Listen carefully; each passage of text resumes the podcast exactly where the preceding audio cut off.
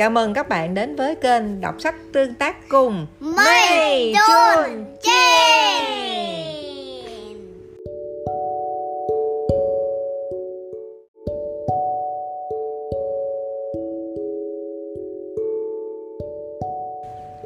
Hôm nay chúng ta sẽ cùng đọc một quyển sách rất là tình cảm, nói về chủ đề gia đình. Đó là sách mang tên Bà Ngoại Tôi Biến Thành Búp Bê Nhỏ của tác giả Jin Jiang Linh Huân Chè và do Phan Lan dịch của nhà xuất bản Kim Đồng. Mời các bạn cùng tương tác với Chun nhé. Hôm nay bạn Chin ngủ mất tiêu rồi. Theo các bạn, khi mà nghe tựa đề Bà Ngoại Biến Thành Búp Bê Nhỏ, các bạn nghĩ đến điều gì?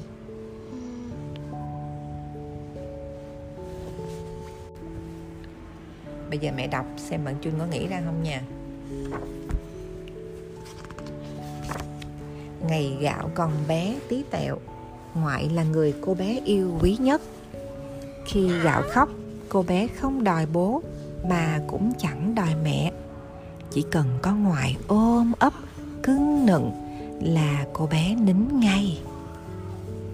Khi gạo chập chững biết đi, cô bé trở thành cái đuôi bám theo ngoại.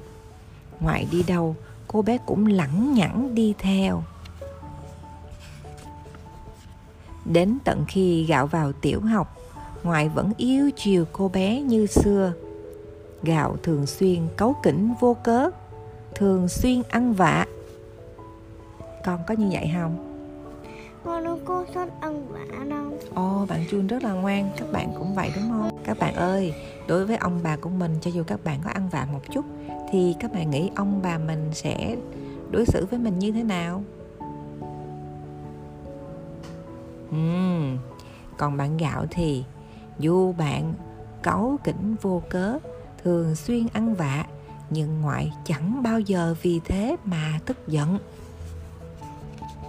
Tan học về, việc đầu tiên gạo làm là ăn món chè đậu đỏ ngoại nấu. Bao giờ cô bé cũng xúc một thìa nhỏ mời ngoại nếm thử trước. Nhưng rồi một hôm, ngoại gạo đi học về mà lại không được ăn món chè đậu đỏ yêu thích mọi ngày. Bởi hôm đó, ngoại quên tắt bếp. Món chè cạn nước cháy khét lẹt, đen thui dưới đáy nồi. Ngoại chưa bao giờ như vậy. Còn bà của các bạn thì có bao giờ quên như vậy không?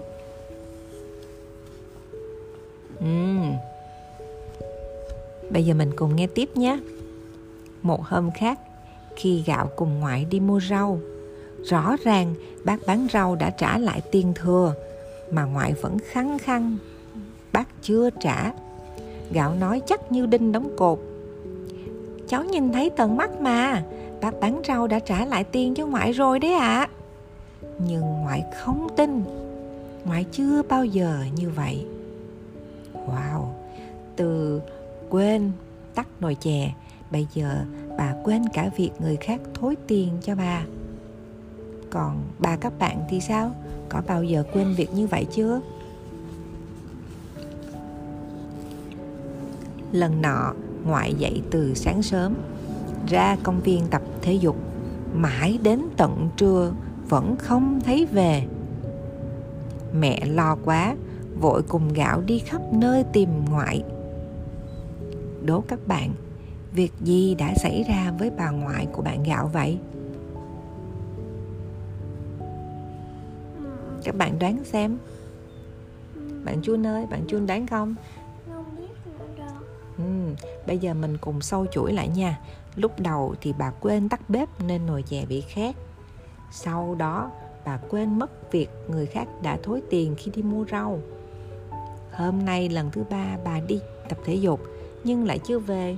Vậy các bạn nghĩ bà có khả năng điều gì đã xảy ra với bà? Biến thành một con búp bê. À, bạn Chun nghĩ bà biến thành một con búp bê. Còn các bạn thì sao? Mỗi bạn có một câu trả lời rất là thú vị. Hãy nghe thử tiếp, xem việc gì diễn ra nha. Mẹ lo quá, vội cùng gạo đi khắp nơi tìm ngoại. Cuối cùng, hai mẹ con thấy ngoại đang ngồi trước bậc thềm của một cửa hàng tạp hóa. Ngoại nhìn thấy mẹ và gạo thì ngượng ngùng nói: "Ngoại quên mất đường về nhà." Ngoại chưa bao giờ như vậy. Mẹ đưa ngoại đi bệnh viện khám. Trở về nhà, mẹ buồn bã nói với gạo: "Ngoại bị bệnh rồi con ạ." Gạo không thể nghĩ ra được ngoại mắc bệnh gì. Ngoại vẫn đi lại nhanh nhẹn, tinh thần phấn chấn. Gạo thắc mắc hỏi mẹ: "Ngoại bị bệnh gì hả mẹ?" Mẹ khẽ đáp: "Ngoại mắc chứng mất trí nhớ của người già. Giờ trí nhớ của ngoại giống như một chiếc túi bị thủng. Tất cả những gì đựng trong túi đang dần rơi rớt hết. Sau này, ngay cả mẹ con mình là ai, ngoại cũng sẽ không nhận ra nữa." "Đến con mà ngoại cũng quên sao ạ?" Gạo ngây thơ hỏi. Mẹ buồn bã gật đầu.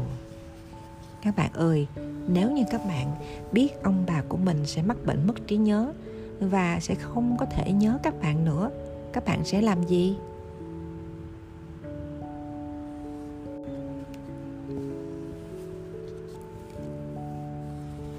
Từ đó trở đi, ngoại không còn nấu cơm và cũng không ra chợ mua rau hay đi công viên tập thể dục nữa. Mẹ làm cho ngoại một cái dây đeo cổ xinh xắn, trên đó ghi rõ tên ngoại và số điện thoại của gia đình. Đố các bạn ghi tên của bà ngoại và số điện thoại của gia đình đeo trên cổ cho bà để làm gì vậy? Chuốn. Mà các bạn có đoán được không?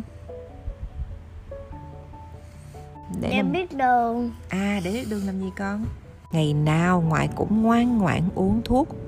Mẹ dặn gạo: "Con phải chăm sóc ngoại chu đáo cẩn thận nhé." Gạo vâng lời gật đầu: "Vâng ạ, con sẽ chăm sóc ngoại giống như chăm sóc em Bu Bu vậy." Bu Bu là bạn thỏ len mà hồi nhỏ ngoại đang cho gạo. Giờ thì ngoại đã trở thành bà lão búp bê của gạo thật rồi. Mỗi khi ở nhà, gạo rót nước, lấy thuốc cho ngoại uống. Mỗi khi ra ngoài, gạo dắt tay dìu ngoại đi.